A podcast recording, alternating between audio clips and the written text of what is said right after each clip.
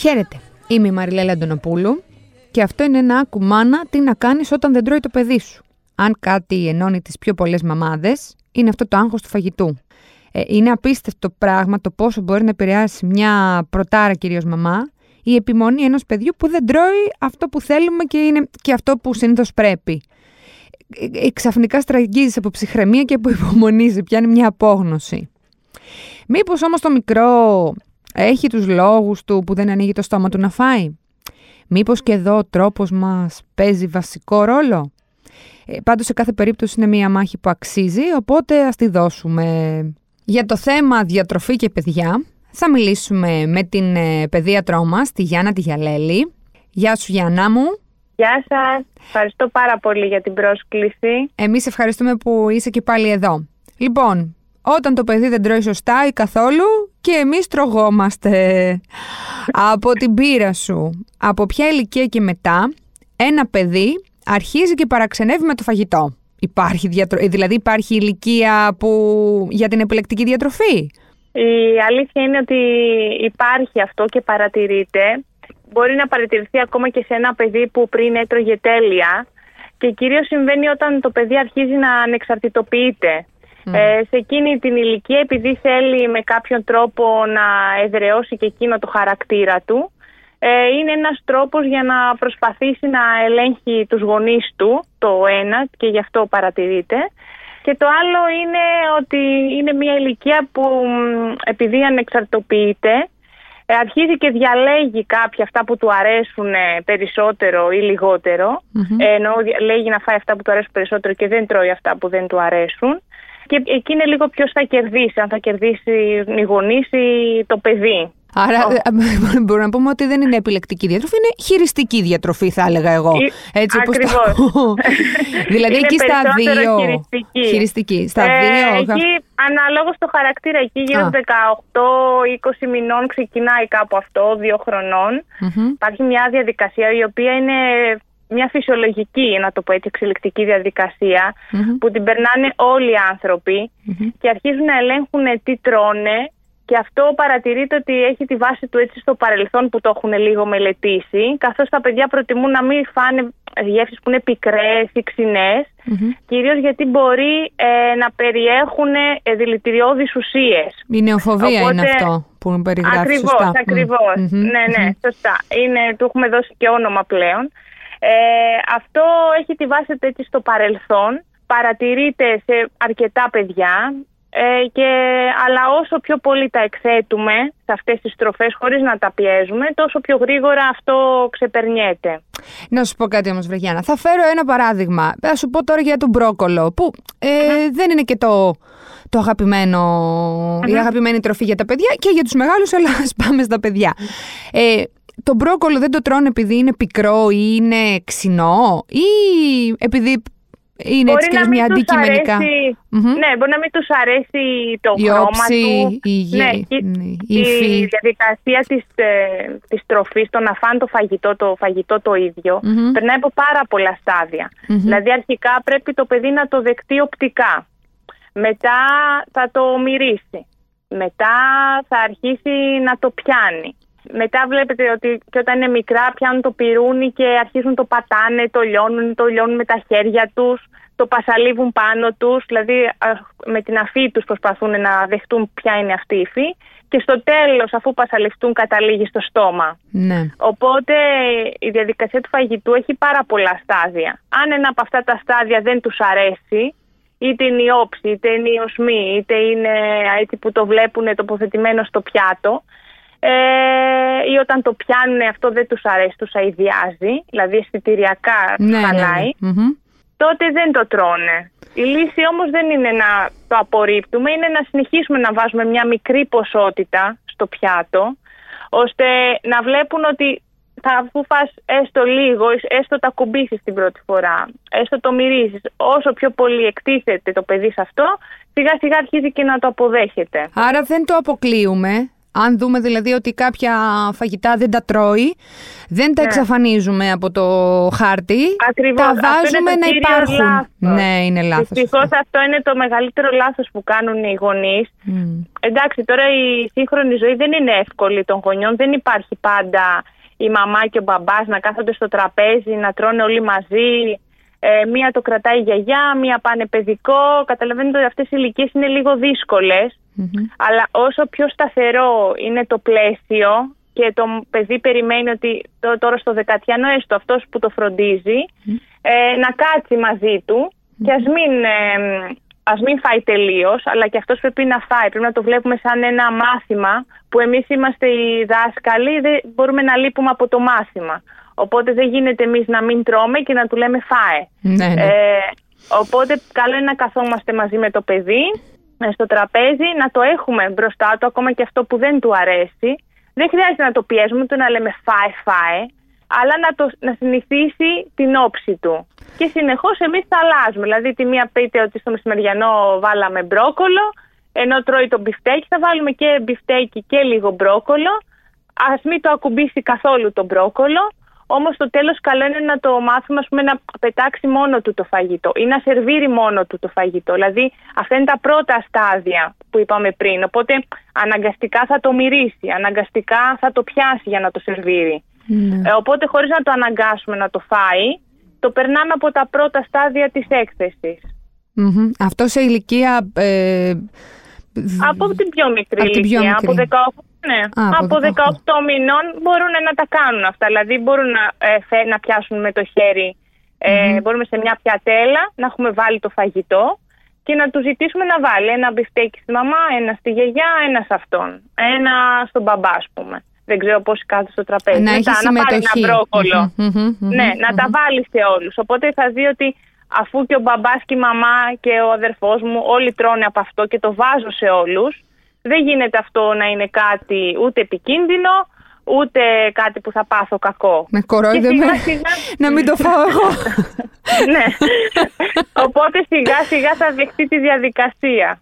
Ωστόσο, υπάρχουν παιδιά που γεννιούνται κακόφαγα; Αυτό τώρα ε, όχι. Θα Όχι, έλεγα ότι ε. δεν υπάρχουν ε, παιδιά που γεννιούνται κακόφαγα. Υπάρχουν παιδιά πιο δύσκολα με το φαγητό. Μμμ. Δηλαδή παιδιά που μπορεί να έχουν το φαγητό στο στόμα πολλή ώρα, που μπορεί πιο εύκολα να απορρίπτουν φαγητά.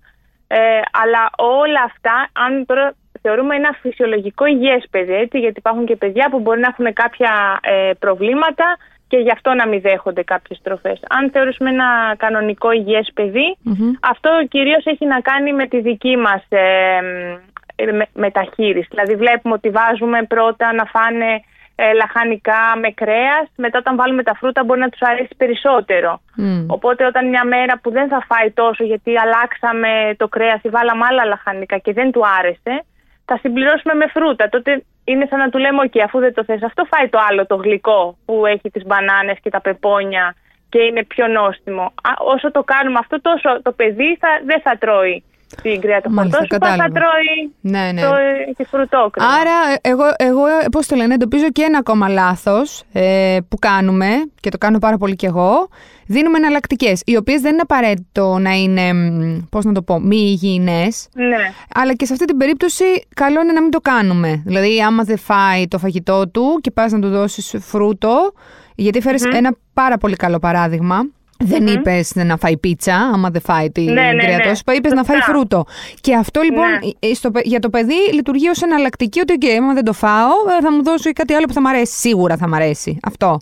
Σωστά. Άρα σωστά. ούτε αυτό το κάνουμε. Ναι, Ε, ούτε αυτό. Καλό είναι να μην το κάνουμε. Καταλαβαίνω είναι πολύ δύσκολο γιατί συνήθως μπλέκονται πολύ. Δηλαδή, Ε. μπορεί η μαμά και ο μπας να μην το κάνει, η γιαγιά όμως να το κάνει.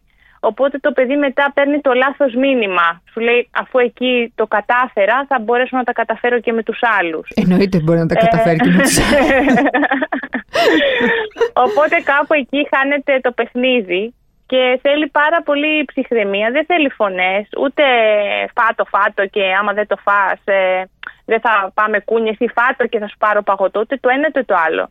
Το φαγητό είναι μια διαδικασία επιβίωσης. Μπροστά σου είναι το φαγητό, αυτό έχουμε για φαγητό.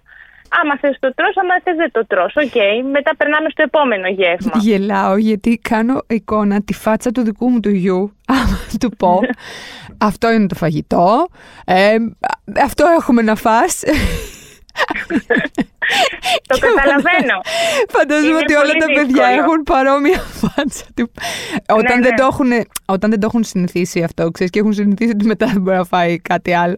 Πες μου το, τι είναι εδώ πέρα, τι μου λέει αυτή; Σωστά, σωστά. Θέλει σιγά σιγά. Γι' αυτό θέλει σε παιδιά που ήδη έχουν γίνει κάποια λάθη, για παράδειγμα, ή μπορεί να πέρασαν μια δύσκολη περίοδο, μπορεί να απλά να μετακόμιζαν, μια μαμά να ήταν έγκυος και να μην ήταν τόσο καλά, να μην είχε τόσο χρόνο να τα κάνει όλα αυτά, γιατί αυτά καταλαβαίνεις απαιτούν και χρόνο και υπομονή. Ναι, ε, κυρίως. ναι, και δεν έχεις πάντα όλα αυτά τα εργαλεία. Μπορείς να ξεκινήσεις όμως. Πάντα πρέπει να μιλάμε στο παιδί, να του λέμε ότι ε, ε, ότι σωστό, η σωστή διατροφή είναι αυτή και θέλω να είσαι υγιής.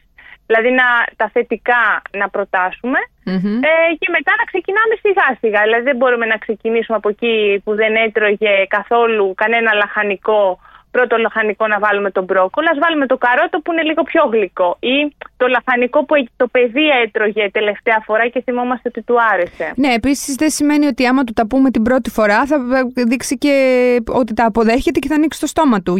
Ακριβώς. Ε, θα τα πούμε, θα τα ξαναπούμε. Πάνω από 10 φορές. Πάνω από 10 φορές. Α, μάλιστα. Υπάρχει Για να αρχίσουν να το δέχουν. Ναι, ναι, ναι. Άρα, εγώ αυτό που καταλαβαίνω είναι ότι όταν δεν τρώνε, από τη στιγμή που δεν, ε, βγάζουμε κάποιο εναλλακτικό πιάτο, τα αφήνουμε να πεινάσουν. ναι. Μόνα τους, μόνα τους μετά θα έρθει το επόμενο γεύμα, θα φάνε στο επόμενο γεύμα. Μόνα τους είναι θέμα αυτοσυντήρησης, δεν θα κάτσουν να πεθάνουν από την πεινα Όταν ένα παιδί δεν τρώει συγκεκριμένες ε, κατηγορίες ε, τροφίμων, π.χ θα πω εγώ ένα παράδειγμα τώρα. Γάλα. πολλά παιδιά τρελαίνονται για γάλα, πίνουν ε, γάλα με το λίτρο. Κάποια δεν ε, το αντιμετωπίζουν με τον ίδιο τρόπο. Ε, ίσως άμα αλλάξεις και το γάλα, ξέρεις, γιατί εμείς και οι, ναι. οι πιο σύγχρονες μαμάδες έχουμε και αυτή την πετριά το παιδί να πιει το κατσικίσιο ή να φάει το ναι, ναι. κατσικίσιο το γιαούρτι που είναι πάρα πολύ ε, θρεπτικό αλλά επιτρέψτε μου να πω ότι μυρίζει πάρα πολύ άσχημα. Ε, ωστόσο, ναι, κάποια Μπορεί να μην το δέχεται. Δεν, κάποια μπορεί, μπορεί απλά να το δέχονται, κάποια όχι. Ναι. Σε Θα πρέπει να έχουμε εναλλακτικές ε, στις, ας πούμε, το γάλα το θέλουμε κυρίως για το ασβέστιό του για παράδειγμα. Ναι. Αν ένα παιδί δεν πίνει γάλα δεν χάλασε και ο κόσμος ας μην βγει καθόλου. Ε, μπορούμε να του βάλουμε τυρί στο φαγητό. Μπορεί να φάει με μια γραβιέρα που έχει πάρα πολύ ασβέστιο σε πολύ μικρή ποσότητα έχει μεγάλη περιεκτικότητα σε ασβέστιο. Οπότε να φτιάξουμε ένα σαν τόστ ψωμί, γραβιέρα, ντοματούλα και να του το δώσουμε και θα καλυφθούν οι ανάγκες του. Ε, δεν χρειάζεται δηλαδή να αγχωνόμαστε ε, τόσο πολύ. Μπορεί να φάει λίγο γιαούρτι, μην κάνουμε σαν τρελές να φάει σόνι και ντε το κατοικίσιο, μπορεί να φάει λίγο αγελαδινό και μετά να ξαναπροσπαθήσουμε το κατοικίσιο. Δεν χρειάζεται να είμαστε, πρέπει να σκεφτόμαστε σαν το παιδί είναι ένας ενήλικας ναι. απέναντί μας. Ναι, ναι και να το συμπεριφερόμαστε αντίστοιχο. Ούτε μας θα μα άρεσε, αν κάτι δεν μας άρεσε, στον και δεν να το βάζουμε μέσα στο στόμα μας. Νομίζω ότι ε... όταν γινόμαστε γονείς, λες και ξεχνάμε όλα αυτά τα πράγματα που μας την έσπαγαν εμάς όταν ήμασταν παιδιά. Δηλαδή, το μαρτύριο π.χ. με το γάλα, θεωρώ ότι το έχουμε περάσει σε πάρα πολύ μεγάλο βαθμό πολλοί άνθρωποι από εμάς. Ωστόσο, σαν ναι, ναι. Ε, δεν ε, το ξεχνάμε. Και πάμε από την αρχή, ξέρεις. Γινόμαστε αυτό που ήταν κάποτε οι γονείς μας. Που εντάξει, εννοείται ότι είναι πολύ, πώς να το πω, ε, όχι λογικό, ε, Εντάξει, μπορεί να συμβεί και συμβαίνει. Γιατί και εμείς δεν ξέρουμε τι να κάνουμε. Αλλά από τη στιγμή που. έχει περάσει μας ότι είναι πάρα πολύ θετικό. Ότι είναι αυτό που θα κρατήσει το παιδί που λέγανε παλιά. Που θα το ψηλώσει. Ε, ναι, θα το ψηλώσει, θα το μεγαλώσει. Ενώ μπορούν οι ανάγκες αυτές να καλυφθούν από άλλες Δεν χρειάζεται δηλαδή να είμαστε τόσο αυστηροί. Ε, Θεωρείς ότι υπάρχουν κάποια άλλα μεγάλα λάθη που κάνουν οι γονείς με τη διατροφή των παιδιών τους και δεν τα έχουμε αναφέρει μέχρι τώρα; Πριν πάμε σε ε, λίγο πιο μεγάλες ηλικίες, γιατί στις μεγάλες θα πούμε λίγο πιο μετά. Mm-hmm. Κυρίως πιστεύω είναι ότι τα πιέζουν δηλαδή να φάνε και το έχουν πολύ μεγάλο άγχος οι γονείς με τα παιδιά που δεν τρώνε, οπότε μεταφέρουν αυτό το άγχος τους. Και ένα άλλο που πιστεύω ότι κάνουν λάθος, το οποίο έχω παρατηρήσει, είναι ότι δεν ξέρουν ποια είναι η σωστή ποσότητα φαγητού για ένα Ε, δηλαδή ένα παιδί που είναι δύο χρονών, αν φάει περίπου, σκεφτείτε, δύο κουταλιές της σούπας φαγητό, ε, του αρκεί. Ε, Εμείς θέλουμε να φάει ένα γεύμα λες και είμαστε εμείς. Οπότε έχουμε περισσότερες απαιτήσεις και θεωρούμε ότι δεν έφαγε, οπότε αρχίζουν μετά τα λαθη Ε, θα πρέπει να αφήνουμε το παιδί μόνο του να μας κατευθύνει. Πάμε λοιπόν σε πιο μεγάλες ηλικίες τώρα. Οι mm. διατροφικές συνήθειες των παιδιών μεγαλώνοντας από τη στιγμή που μιλάμε για μια φάση ε, τη, για τη χειριστική διατροφή που είπαμε πριν, μεγαλώνοντας μπορώ να καταλάβω ότι αλλάζει. Αλλάζει ή ό,τι κάνουν πριν μπορεί να συνεχιστεί ως φυσικά, Κοιτάξτε, ας πούμε, Ό,τι, έχει, ό,τι έχουν μάθει δεν θα το ξεχάσουν. Δηλαδή αν έτρωγαν ψάρι δεν θα σταματήσουν ξαφνικά να τους αειδιάζει τελείως το ψάρι. Σίγουρα αυτό που γίνεται σε μεγάλες ηλικίες, ας πούμε 7-8 χρονών, ε, εκεί ξεκινάνε και σου λένε «ΟΚ, θέλω κι εγώ να φάω το ντόνατς ε, που έφαγε ο μπαμπάς». Mm-hmm. Άλλος ένα παιδί δύο χρονών, άλλος ένα παιδί 7 χρονών. Οπότε αρχίζουν ίσως να τρώνε κάποιες τροφές και μετά να τις αντικαθιστούν, οπότε έχουν χορτάσει με κάτι άχρηστο και να μην ε, τρώνε το φαγητό. Είναι, είναι και μια περίοδος έτσι λίγο της αμφισβήτησης, ότι ε, ποια είσαι εσύ που θα μου πεις τι θα φάω εγώ, ε, οπότε εκεί πέρα είναι λίγο διαφορετικά τα πράγματα και θέλουν πολύ ψυχραιμία να μην ξεφύγει η κατάσταση. Ε, σίγουρα όμως αυτά τα παιδιά αν τους προσφέρεις ε, την εναλλακτική ξέρουν τι είναι το υγιεινό, τι είναι το ανθυγιεινό, θα το φάνε και το ψαρι και δεν θα πρέπει να τους αποκλείεις τόσο πολύ τα, τα υπόλοιπα σνακ. Δηλαδή, okay, θα φας ψάρι σήμερα για παράδειγμα, αλλά όταν θα πάμε σε ένα μολ ε, θα φας και τον ντόνατ. Δεν γίνεται να μην το φας. Ώστε να βλέπουν ότι υπάρχει μια ισορροπία και ότι όλα μπορούμε να τα διαχειριστούμε. Αυτά από ποια ηλικία και μετά; Αυτά από ποια ηλικία αυτό, και μετά μπορούμε. Αυτό είναι σε μια ηλικία 7, 8, 10 χρονών που είναι ακόμα Τώρα μετά τα 15 η ε, κατάσταση είναι ανεξέλεγκτη. ναι, ναι. ναι ε, και εκεί από τα σχεδόν 12, 13 και πιο πάνω μέχρι 15 και πιο πάνω. Εκεί λίγο ξεφεύγει η κατάσταση γιατί κάποιοι έχουν και το δικό τους χαρτζηλίκι, ε, θα επηρεαστούν από τα υπόλοιπα. Σίγουρα στο σχολείο θα φάνε κάτι που δεν είναι και τόσο υγιεινό, δεν είναι, ούτε θα πάρουν το τοστάκι από τη μαμά τους στο γυμνασιο Ε, οπότε εκεί είναι λίγο πιο δύσκολα τα πράγματα. Τουλάχιστον όμως το μεσημεριανό θα πρέπει να είμαστε λίγο πιο τυπικοί να μπορούν να πάρουν τα θρεπτικά συστατικά που απαιτούνται από το μεσημεριανό και okay, στα υπόλοιπα θα πρέπει να βρούμε πάνω κάτω μια ισορροπία ώστε και να φάνε αυτό που θέλουν και να μην τσακωθούμε και έχουμε... Όπου μπορούμε να το ελέγξουμε, ναι, ναι, ναι. Όπου μπορούμε, ναι, να είμαστε λίγο, να είναι λίγο καλύτερος στο χειρισμός. Πόσο σωστό είναι οι γονείς να μειούν τα παιδιά σε vegan διατροφή από μικρά; Δηλαδή, για να το κάνει αυτό ένας γονιός, 99,9% είναι και ο ίδιος vegan. Το κάνει και αυτός. Ναι, ναι, ναι. Ποια είναι η άποψή σου γι' αυτό; Ε, τα παιδιά τελικά μεγαλώνουν και μεγαλώνουν σωστά γιατί θα μεγαλώσει το παιδί έτσι κι αλλιώς. Το θέμα είναι να μεγαλώνει σωστά. Μεγαλώνει χωρίς κρέας και χωρίς ε, ζωικές τροφές. Να πούμε εδώ ότι έχει γίνει μια σχετική έρευνα, την έχουμε δημοσιεύσει και στο ladylike.gr, την, έχει, την υπογράφει η Νίκη Μπάκουλη. Έχει γίνει τέλος πάντων μια μελέτη από ερευνητές του University College London και του Children's Memorial Health Institute. Συνεργάστηκαν αυτοί οι δύο οργανισμοί για να διαπιστώσουν και να δημοσιεύσουν την καλύτερη δυνατή προσέγγιση που μπορεί να έχει ένας γονιός ως προς τη διατροφή του παιδιού του. Η μελέτη εστίασε και στη vegan διατροφή. Τα αποτελέσματα που δημοσιεύτηκαν είναι ότι τα παιδιά που ήταν, μεταξύ μάλλον των αποτελεσμάτων για να είμαι πιο σωστή, τα, ήταν ότι τα παιδιά που ήταν vegan ήταν 3 εκατοστά πιο κοντά από τα συνομιλικά τους που είχαν το κρέας και τα παράγωγα στη διατροφή τους. Είχαν τρεις φορές περισσότερες πιθανότητες να παρουσιάσουν έλλειψη βιταμινών του συμπλέγματος Β που οι συγκεκριμένες, το συγκεκριμένο σύμπλεγμα προστατεύει το νευρικό σύστημα, διόρθωσέ με αν κάνω λάθος, συμβάλλουν στην καλή λειτουργία του εγκεφάλου και του μεταβολισμού. Βέβαια, ε, σύμφωνα πάντα με την έρευνα, παρουσίασαν μικρότερο ποσοστό σωματικού λίπους και καλύτερα, ε, αυτό από τη μία μεριά ότι, ε, το σωματικό λίπος, και καλύτερα επίπεδα κακής χολυστερόλης που συνδέεται με τις ε, καρδιακές νόσους. Δηλαδή, ναι μεν είχαν σωματικό λίπος λιγότερο, αλλά δεν ξέρω ε, σε τι ποσοστό, Δηλαδή, αν ήταν καλό ναι. που είχαν λιγότερο ε, σωματικό λίπος ή ήταν κακό, αυτό δεν το, ε, δεν το γνωρίζω. Τέλος πάντων, βγήκαν και κάποια άλλα συμπεράσματα σε σχέση με, το, με την εμφάνιση οστεοπόρωση ή καταγμάτων αργότερα στη ζωή τους, γιατί είχαν μικρότερη οστική πυκνότητα, 4 με 6%. Ε, μια, μια άλλη παρατήρηση ήταν ότι η διατροφή που είναι βασισμένη σε ό,τι βγάζει η γη, ναι, είναι πιο υγιεινή εφόσον το παιδί καταναλώνει ακατέργαστα και ό,τι χάνουν τα παιδιά που είναι vegan από το φαγητό τους πρωτεΐνη και βιταμίνη B μπορούν να το πάρουν με συμπληρώματα. Ε, θέλω να μου πεις λίγο γενικά ναι, ποια είναι η άποψή σου ως γιατρός για αυτό. Γενικά παρατηρώ ότι πολύ, αρκετοί γονείς είναι vegan, πολύ περισσότεροι από ό,τι στο παρελθόν.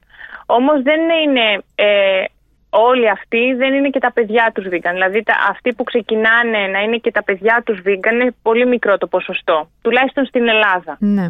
Τώρα, σίγουρα ε, τα παιδιά χρειάζονται, γιατί όταν λέμε vegan εννοούμε ούτε κρέας ούτε τα παραγωγά τους. Δηλαδή ούτε γάλα, ούτε αυγά, ούτε, ούτε μέλη από τις μέλισσες δεν δίνουν Οπότε ε, αυτό σημαίνει ότι δεν έχουν κάποιον τρόπο να πάρουν την πρωτεΐνη. Υπάρχει ένας τρόπος, δηλαδή αυτή η διατροφή θα πρέπει να είναι καθοδηγούμενη.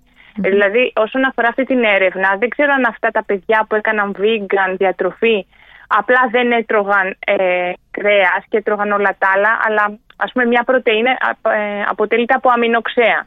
Οι φα, φαϊκές έχουν κάποια Αν τις προσθέσεις με το ρύζι, όλα μαζί τα αμινοξέα από τις φαϊκές και από το ρύζι θα κάνουν μια πρωτεΐνη. Ε, οπότε θα πρέπει ε, κάποιος ειδικός να τους κατευθύνει στους συνδυασμούς των τροφών που πρέπει να πάρουν.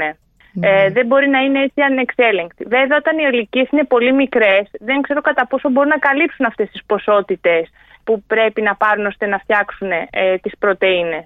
Ε, και η πρωτεΐνη είναι η κύρια πηγή που βοηθάει στην αύξηση. Στο, γι' αυτό και βλέπετε αυτά τα 3 εκατοστά λιγότερα στο ύψος. Ναι, ναι, ναι. Άρα, π.χ. Ε, μπορεί να πρέπει να τρώει κάθε μέρα το παιδί όσπρια για να με φακόριζο, κάτι παρόμοια. Όταν τρώσουμε φακόριζ, όταν θα φάει φακέ, θα πρέπει να τις φάει με το ρύζι. Ναι, Σίγουρα ναι. υπάρχουν και άλλοι συνδυασμοί. Αυτό τώρα είναι κάτι που μου έρχεται από ναι, τα φυσικά μου χρόνια που το λέγαμε. Ναι, ναι, ναι. ναι, ναι, ναι. Ήταν αυτός ο συνδυασμός. Ε, Αυτά τα παιδιά θέλουν σίγουρα παρακολούθηση. Θα πρέπει να κάνουν εξετάσεις ε, για να παρακολουθούνται τα επίπεδα των βιταμινών που δεν παίρνουν από τις τροφές τους. Ε, οπότε μετά θα πρέπει να χορηγηθούν κάποια συμπληρώματα. Αυτό με την οστική πυκνότητα θα πρέπει και αυτό να παρακολουθείτε με τη ας πούμε, βιταμίνη D για παράδειγμα, να παρακολουθείτε η τιμή της ε, γιατί στο μέλλον είναι πιο επιρρεπή σε, αυτά, σε αυτές τις ασθένειες, σε κατάγματα, ακόμα και σε μεγαλύτερες ηλικίες έχει δείξει. Mm. Ε, οπότε δεν, δεν είμαι ούτε υπέρ ούτε κατά. Ε, αν κάτι πρέπει να γίνει, πρέπει να γίνει σωστά.